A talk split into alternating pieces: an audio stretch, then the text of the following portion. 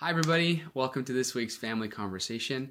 I'm really excited about this week because this week we have Marge. Now, are you Ate Marge or Tita Marge? I forget which is the more appropriate in the in the in Tagalog. You got to remind me. Uh, it depends on where your age range is Oh, to call me. Tita. I'm sorry. Okay, so then I need to make sure I get this right. For you, it's Tita Marge. Good. Okay, Tita Marge. Okay, so tell us who you are. How'd you wind up at Every Nation? Uh, what community you go to? Just tell us a little bit about yourself. Well, um, I came to Every Nation in 2013. Mm. I was part of the Every Nation family there, and I thought that when I came uh, to Canada here, I wanted to be part of Every Nation. Perfect. Yeah. Simple enough. So 2013. That's coming up on seven years. It's been a while. Yeah. Great. So you uh, wrote a really encouraging thing inside the email that I hope people will read, and uh, um, I there's a, there was a great there was a great bit in what you wrote about all that was going on in s at the beginning of 2020 for you, and it sounded like really exciting things. Maybe you can tell us about the beginning of 2020, like sort of before all this COVID stuff. What was what was going on in your community with your D group? Tell us about that. Okay, so um, it's always been our heart to um, to make disciples, Mm. and I've been encouraging the ladies to do that. and everybody set 2020 to be their vision 2020 to start Mm, doing 2020 vision. Yeah. 2020 vision. so then in 2020, um, we started um, the Burnaby Metrotown DG, Okay. and so we had. Uh, Richmond ladies decided that we were gonna help the Metrotown ladies to um, to basically to start to jumpstart their Step DG to step out in faith. Yeah. Cool. And so we we went there to together with everybody there, and we we did a, a prayer walk Mm-hmm. around Metrotown. So praying and um, asking the Lord to um, release the harvest and basically to tear down the strongholds of um, rebellion Mm. and um, self reliance and Mhm. religiosity. Mm-hmm. And so we did that. We walked through the nook and crannies of every floor of uh, Metrotown, awesome. and we ended up all of us were like full of faith that night. Wow. Like, yeah. That's a great story. So, and then you know you have your these D groups are meeting there. I can imagine that with you know with all the COVID stuff that started happening in March, so that would have been really disappointing. Mhm. Um, some things that you had planned maybe got canceled, or what happened? Uh, so basically, with the COVID thing, every everything came to a full stop. right. So Right. um, so church, DG meetings, we, we all had to stop, Yeah. right? And and all of a sudden, everybody was thinking about their own selves, their fears. Yeah. about their jobs, their health, their finances, their future. Right. Um, but the good thing about um, the Richmond DG anyway is that we have a very vibrant, uh, vibrant chat where Yeah. we keep in touch, we encourage one another, we pray, we talk about our problems, and you'll see everybody um, getting involved and encouraging one another Mm, in prayer. yeah. And so that's how we, we basically got over this thing. That's interesting because it makes a lot of sense when uh, when um, when things that don't make sense happen. It's a it's a very natural feeling for us to be afraid, Mhm. and especially with something like this pandemic has been quite fear inducing for for for good reasons. Mhm. And I don't know about you, but I always feel uh, you know, as a leader who perhaps people look to sometimes Mhm. um, that it, it, it's a challenging thing to continue to lead in faith in the midst of fear that makes a lot of sense. Mhm. You know, so uh, how maybe talk about you know you, mentioned this this chat that you guys have had and you stayed in touch and you stayed together. What was it like to you know what was it like to be a leader there? Like did how did it did you need each other? What was the environment of that time like? Like maybe you can help th- some people out in our church who maybe are experiencing something similar where uh, it's difficult to move forward, so, or at least it seems so. Mhm. Um, what what kinds of things did you do in that in that in that time together? Maybe you could talk about that. Um, like you know, you fan each other's faith Mhm. by uh, sharing and Mm. seeing how God moves in each of our lives. Mm. So we shared about that. So each one that had some problems, and you know, they would share about what God had done uh, in in their lives, Mm. and it, it encouraged our faith. Right? Right. So you're transparent. We're transparent. You're vulnerable. I can imagine you would have prayed a lot, knowing you yeah. Oh, guys. Oh, for sure. Yeah, we were praying a lot, and that was one of our priorities. Is that we would pray for one another. Hmm. So that's so neat. So you you you've you came together and you continue to fight for faith. Now, obviously, the dream of multiplication didn't die. That's still on your hearts. So what did that lead to? You know that that it seemed like a very wise thing for you to do to have a more pastoral moment where we come together and we comfort people in their fears and we hear each other and we pray and we fight and we we entreat God saying you know what are you doing? What are you up to? What did that what did that lead to uh, out of your group?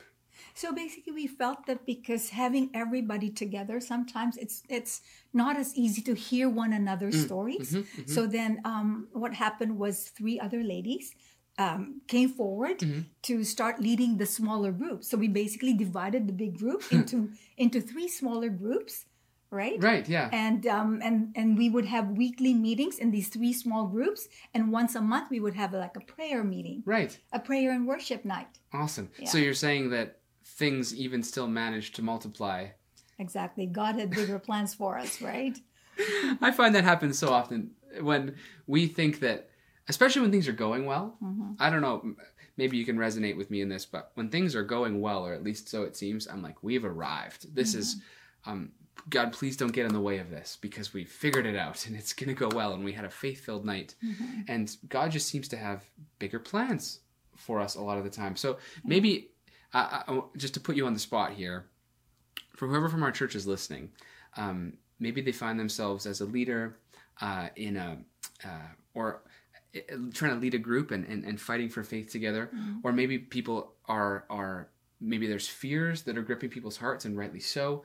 How would you how would you from what you've experienced over these last few months of seeing people sort of go through difficult things and then rise up in faith?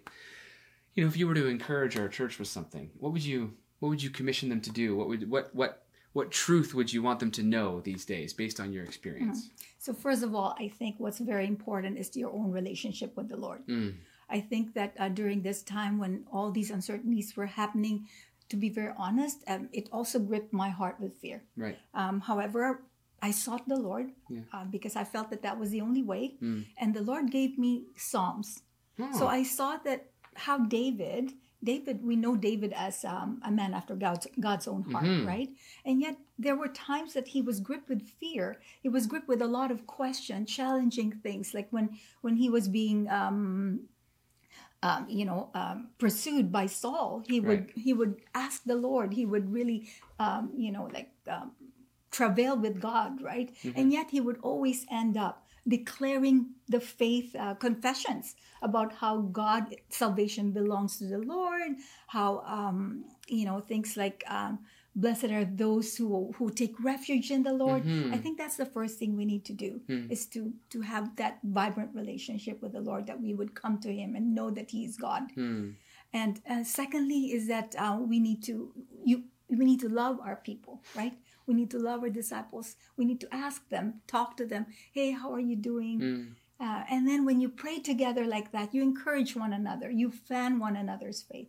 I think Ah. that's what builds God's kingdom. I love that fanning thing. And I don't know, this has been, I don't know if you know this, Tita Marge, but when when we have meetings with community leaders or when we talk as pastors or at staff meetings, your name comes up so often as just this woman of faith who, if people get around you, uh, they're ignited for God's kingdom work. It just keeps happening, and it's happened again. And I was, I've, I've been looking forward to having you just come and sit here and and and share your story, just because I think that it's it's um it's a it's faith like yours that I think is so contagious, and I just wanted to validate that in you, and it's so integral to our community the way that you continually uh, pastor people and you pray with them and you and you help them fight for faith. And and if you people that get around you seem to just be encouraged and the lord seems to multiply his heart for the world through you and through the people that you love. And so i just think that's amazing and it's a massive gift to our community. And so i just wanted to thank you for Thank how you. you how you fought for faith for so long and you just keep you have a massive ripple effect Thank Uh, you, our- Jonathan. in Can our- I just share one thing? you go for it you know, to be very honest, the group is praying for me right now. and that's how the prayer group is. Yeah. We're praying for one another. They're all the praying for you during the interview time. Yeah.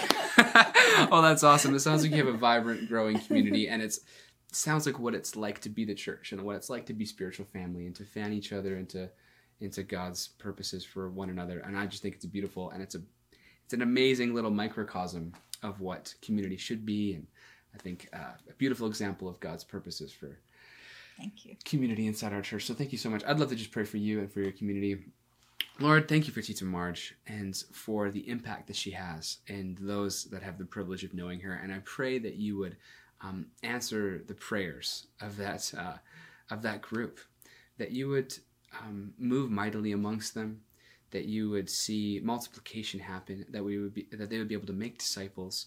And Father, I pray that it would be driven out of this excitement that's that's so obviously in Marge's heart, uh, and that what would be contagious is not necessarily a plan or a or a model, but what, what would be contagious is a deep, passionate love for you and for your kingdom. And I pray that that's what would multiply. And it's so evident that that pours out of her heart as she speaks. So, Father, let um, let what we share with the world be nothing less than a genuine passion for you and an excitement for your kingdom. And so, I ask that you would um, continue to use this group as a as a as an amazing example of what it means to be a community of people fighting for faith in the midst of calamity, in the midst of disappointment, and just seeing you work despite uh, what we can see with our eyes. What an amazing time! And would you, yeah, would you would you blow on that group and just turn it into something amazing? Thank and um, and I pray that we would learn much from it. So. Bless Marge, bless your group, and thank you for what they mean to our church. In Jesus' name, amen. Amen. Thanks for coming. I know you didn't want to. I know you didn't want to, but you did it, and it's a big blessing to the rest of us. So Thank you, Jonathan. we really appreciate it. Okay. All right, see you guys soon. Love you, church.